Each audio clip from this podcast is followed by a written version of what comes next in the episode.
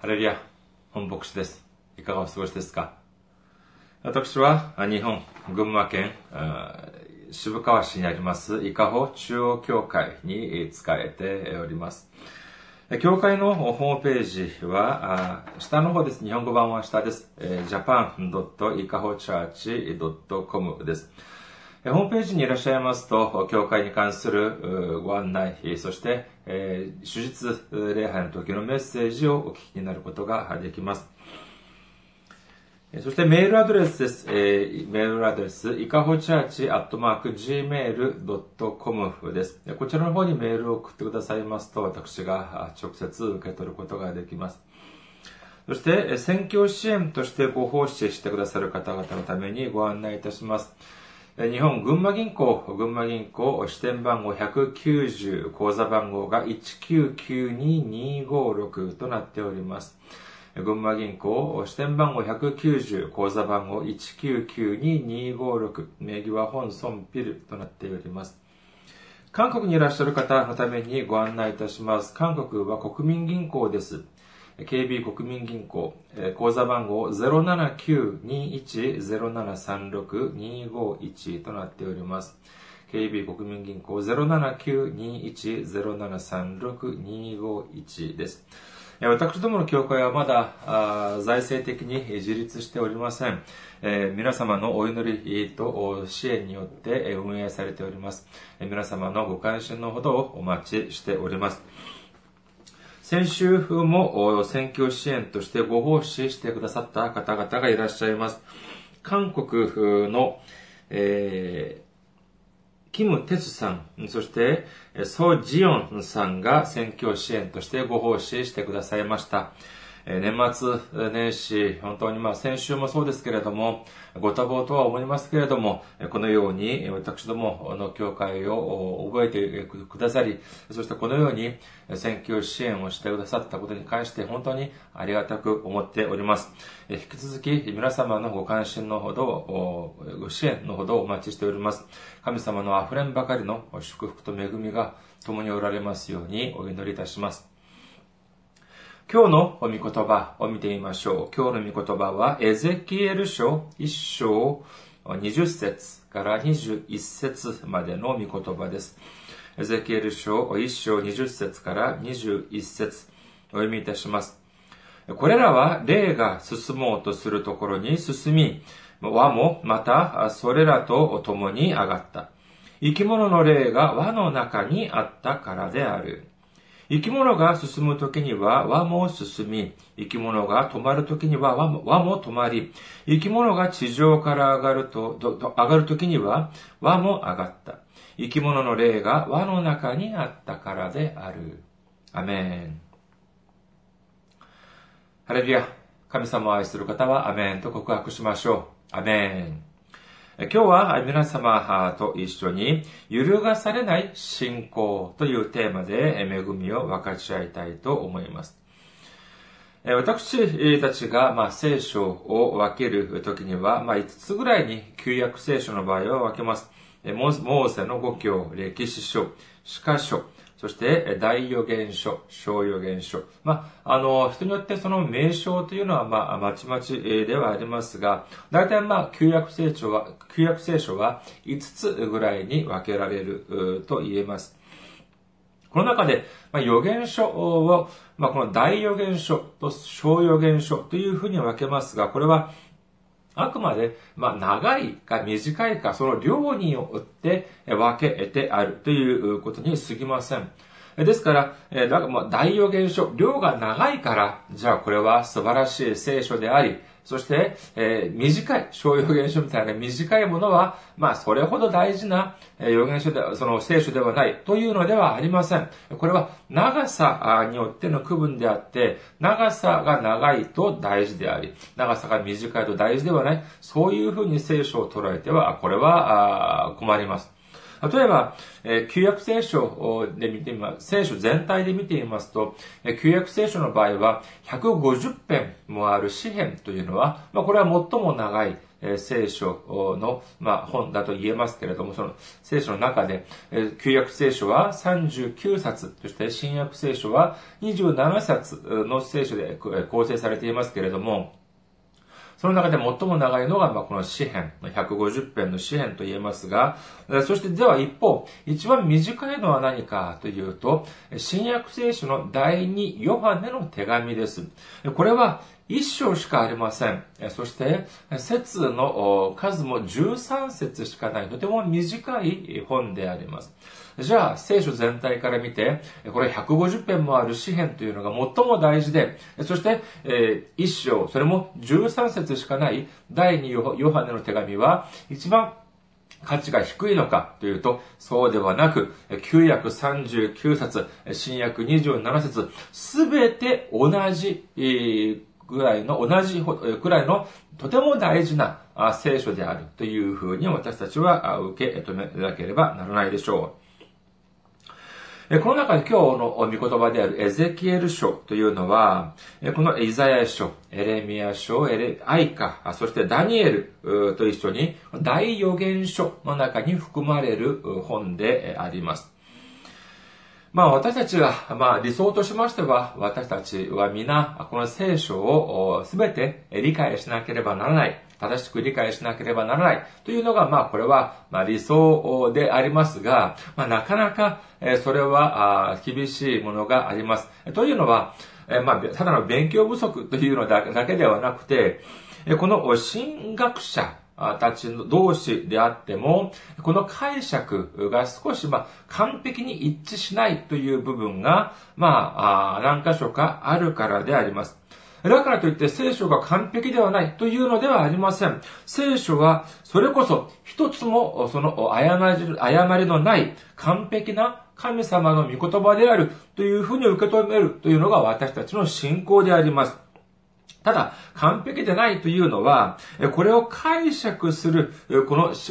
同じ福音主義の、その神学者同士であったとしても、この解釈というのが、まあ、完璧に全て100%一致しているのではないということだけなのであります。まあ、そのような、あその難解な部分、本当に解釈に手こずるような、そういう部分が多い部分というのは、やはり、この予言書と言えるでしょう。先に申し、前に申し上げましたように、このエゼキエル書もやはり予言書のカテゴリーに入る書物であります。ここにもやはり結構難解な、その幻というものが登場します。で、この幻というのが、じゃあ、これは何を、具体的に何を指しているのかというのが、まあ、正確にわかるものもあれば、やはり意見が分かれるという部分もなきにしもあらずと言えます。ですから、これは何を指しているのか、何を意味しているのかというのが、まあ100%一致しない部分というのもあるということであります。しかし今日を見てみた、この今日の御言葉は大体、まあこれは一致しています。これはどういうのかというと、これはまさしまさしく、主の忠誠なる、忠実なるしもべの姿だということであります。今日の御言葉をもう一度見てみましょうか。エゼキエル書1章20節から21節までの御言葉です。これらは霊が活かせるところに行き、霊が活かせるところには、和もまた、それらと共に上がった。生き物の霊が輪の中にあったからである。生き物が行くときには和も行き、生き物が立ち止まるときには和も立ち止まり、生き物が地の上から上がるときには和も共に上がった。生き物の霊が輪の中にあったからである。というふうに書かれています。この御言葉の中には、霊、生き物、そして和というのが登場します。この和というのは単なるまあ丸というより、そうですね、まあ車輪という方、いうふうに解釈した方がわかりやすいと思います。で、この生き物たちと共にあるこの車輪和というのが、まあこれは霊が、霊の思い通りに霊が行こうとすれば行く。右に行こうとすれば右に行く。左に行こうとすれば左に行く。立ち止まろうとすれば立ち止まる。そして、えー、上がろうとすれば、この車輪も上がる。これは理由はどうしてか。どうしてこういうことが起こるのかというと、生き物の霊がその輪の中、つまり車輪の中にあったからであるというふうに書かれております。私たちはこの、まここでですね、一つ聖書を見てみましょう。第一サムエル記16章7節私はこの部分を思い出して、私はこの、えー、エゼキエル書を読んでいたときに、この部分が思い出されました。第一サムエル記16章7節です。主はサムエルに言われた。彼の要望や背の高さを見てはならない。私は彼を退けている。人が見るようには見ないからだ。人は上辺を見るが、主は心を見る。というふうに書かれています。神様は上辺、つまり外見を見る方ではない。えそうそうではなく、私たちの心を見るというふうにおっしゃっているんです。この心というのは何かというと、それこそ、この人の中、人の中心だというふうに捉えるべきであると思います。この中心、ではこの心、人間の心、つまり人間の中心を見るというふうに、えー、聖書はおっしゃっているけれども、では、この神は何をご覧になるのか、中心に何をご覧になるのかということなのです。これは何かというと、私たちの中心、私たちの心に神が存在するのか、精霊が存在するのか、というのをご覧になるということであるということを信じる皆様であることをお祈りいたします。私たちは、私たちの心の中心、そして信仰の中心というのが明確でなければなりません。えー、世の中には聖書が、まあ、聖書をが、まあ、非科学的だというふうに言う人が結構たくさんいます。だから信じられないと言うんです。そう言いながら、じゃあご自分たちはどのようにしているのかというと、まあそのご親族とか、そして亡くなった日に、法事とかをしています。そして、えー、お守りとかも持っています。そのお守りを持っていると安心するそうです。それが自分を守ってくれるそうなんです。そして、新聞やテレビにある今日の運勢、占いというのをやはり見てみます。そして、何かとあると、まあ、どっかに行ってですね、小銭投げて、お参りとかもしているんです。いや、聖書が非科学的だと言っておきながら、あなたはじゃあどうしてそういうようなことをするのですか？というふうに尋ねると、これは私たちの文化である、伝統である、または、美風良俗である、なんていうような、えー、難しい言葉も使ったりします。こういうことを結構まあその学があるという方が薬もしないで言うのを見ると、とても、まあ残念なように思われてなりません。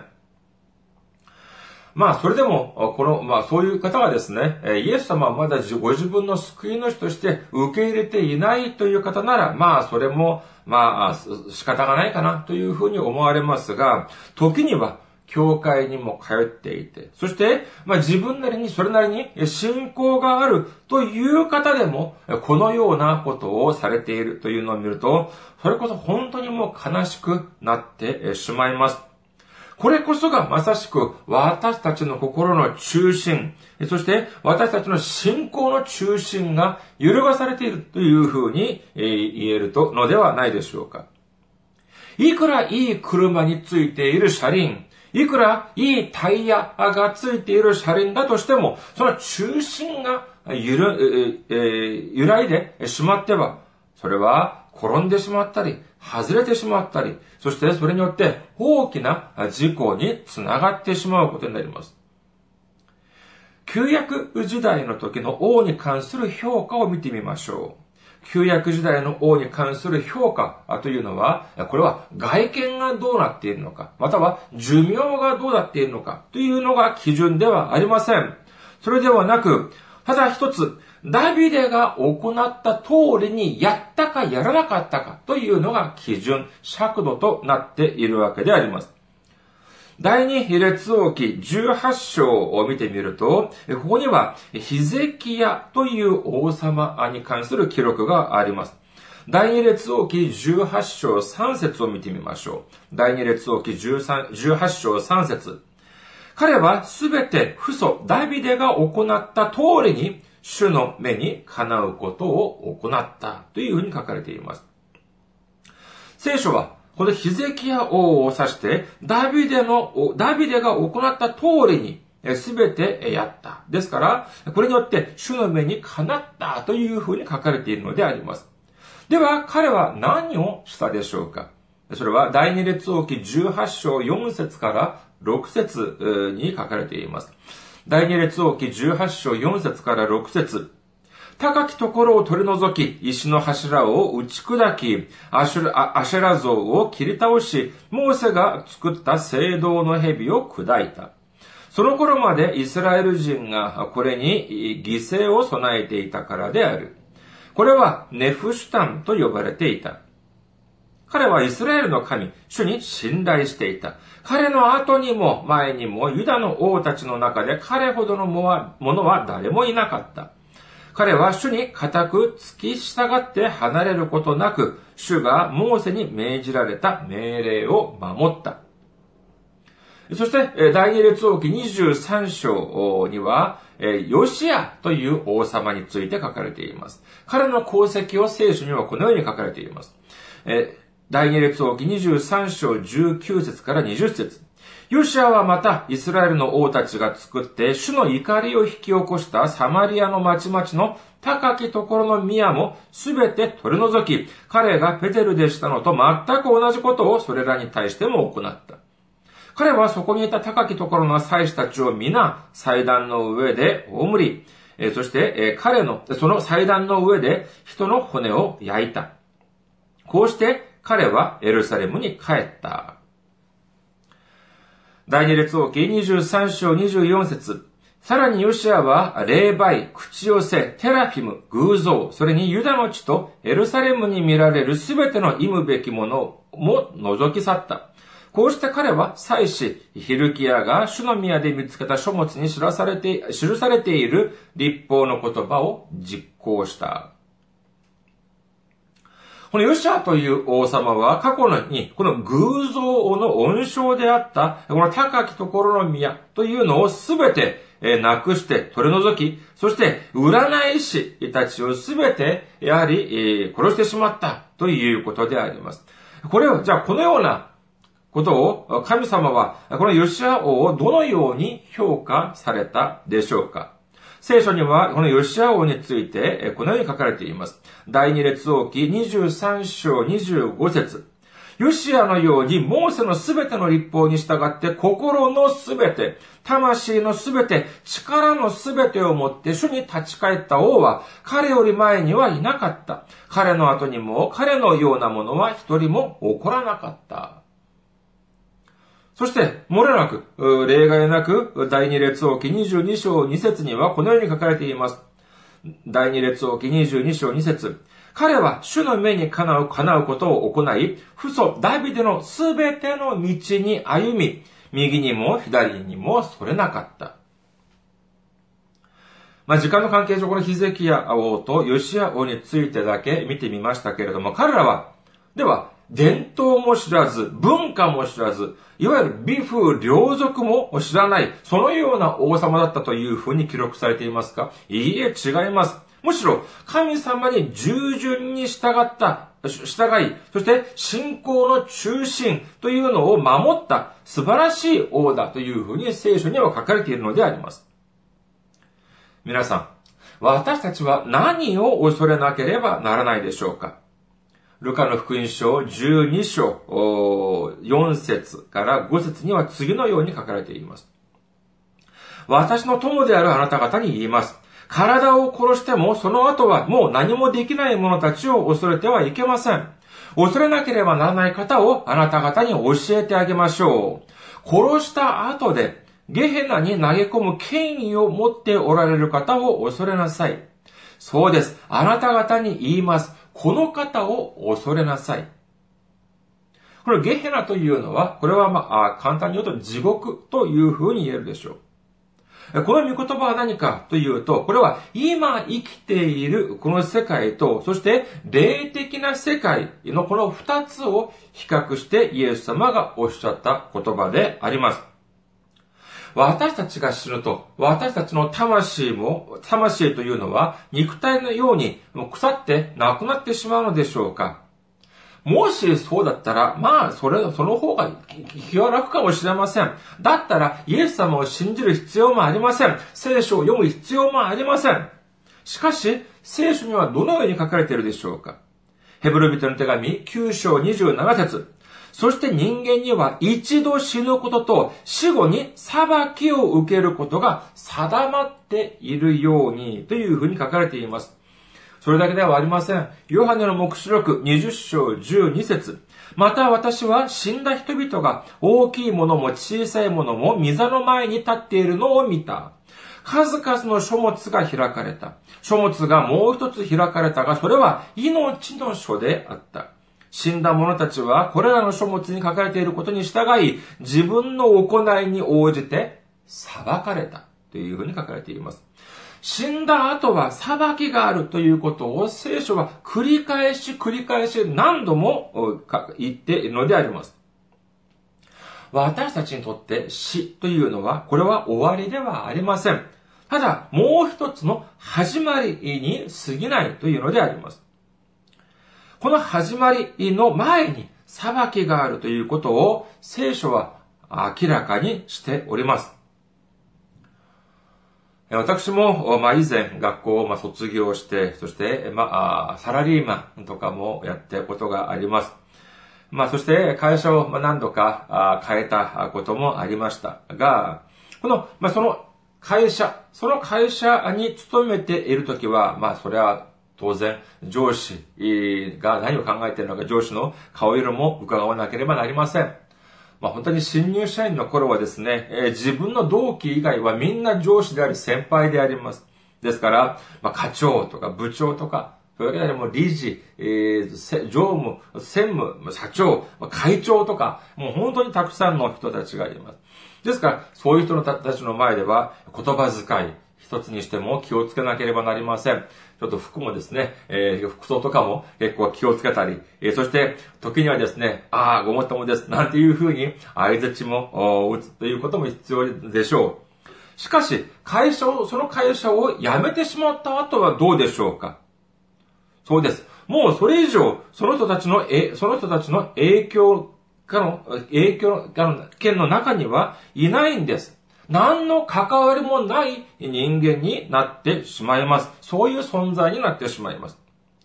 私たちが生きている今この世界は、それこそ一時的に勤めている会社に過ぎません。しかし、神、主はどうでしょうか私たちの、私たちの創造主であり、永遠なる統治者であります。私たちがこの世にいても、そして死んだ後、主の前に立つという時にも、やはりずっと全能なる神であられるのです。私たちがこの世の中にいて、そして一時的に通っている、一時的に勤めている会社の上司と、私たちの永遠なる統治者である神と、どちらを恐れなければならないでしょうかこれはもう当然のことであります。私たちが恐れ、私たちが畏敬の念を抱き、そして私たちが愛する、神様を愛するという皆様であることをお祈りいたします。空には、夜空には数多くの星たちがあります。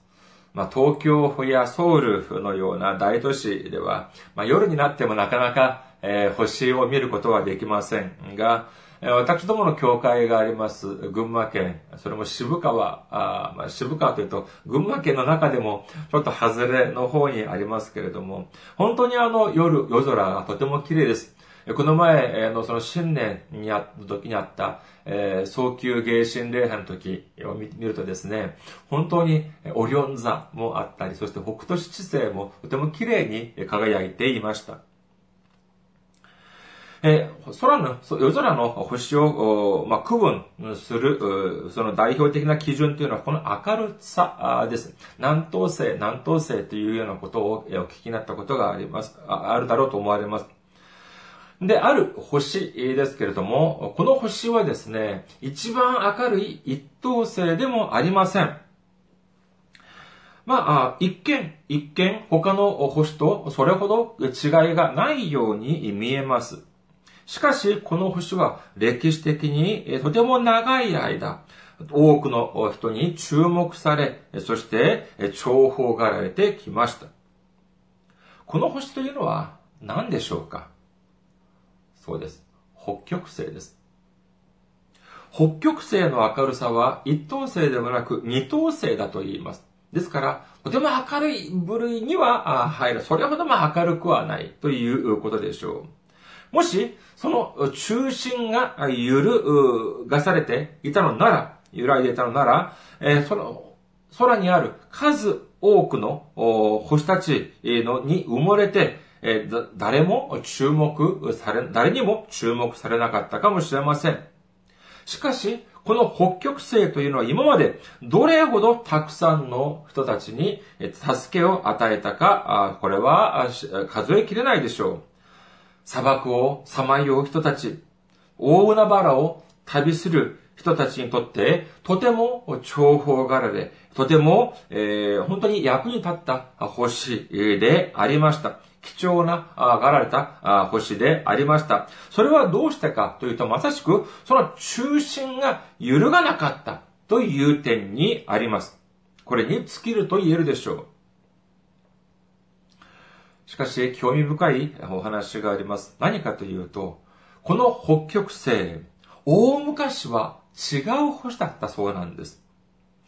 これは、地球の軸が、ま動いたからでありますけれども、遠い昔は他の星がその北極星の役割をしたと、したそうなんです。しかし、このその星が動いたがために、その北極星の役割は他の星が担うことになった。つまり、今の北極星が担うことになったということなのであります。これは本当に興味深い話でありました。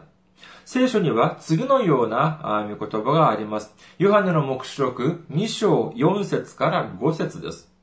ヨハネの目視録2章4節から5節けれども、あなたには責めるべきことがある。あなたは初めの愛から離れてしまった。だからどこから落ちたのかを思い起こし、悔い改めて初めの行いをしなさい。そうせず、悔い改めないなら、私はあなたのところに行って、あなたの食材をその場所から取り除く。このように書かれています。皆さん、私たちが受けている祝福、私たちが享受している祝福、もし私たちの心の中心が揺らぎ、そして私たちの信仰の中心が揺らいだとき、祝福の食材は取り除かれて他のところに移ってしまうかもしれません。このようなことを申し上げるとですね、いや、私が今受けてる祝福なんてありませんよ。一日一日大変です。なんていうふうにおっしゃるかもしれませんが、いえ、そうではありません。少なくとも日曜日に教会に行って礼拝を捧げることができる。そして、少なくとも、まあ、このように、まあ、スクリーン越しではありますが、このように、えー、私と共に、えー、この主の御言葉によって恵みを分かち合う、このような時間が持てるということだけでも、とても素晴らしい祝福だということが言えるでしょう。アブラハムの息子であるイサク、その息子であるエサウとヤコブがいました。エサウとヤコブは、エサウはヤコブにですね、本当に、えー、あけなく、そのスープ一杯で長子の権利を奪われてしまいます。長子の権利、つまり長男としての権利というのは、これはお金で買うこともできません。強制的に奪うこともできないんです。それこそ神様が定めてくださった順序によってのみ与えられることができるとても大きな祝福なのであります。しかしエサウはそれを知りませんでした。生まれながらに当然自分が持っているもの。だから大したものではないというふうに思っていたんです。ですから、このエサウはあっけなくその長子の権利をヤコブに譲ってしまいました。その結果、どうなったでしょうか？アブラハムの神、イザクの神、イサクの神、エサウの神、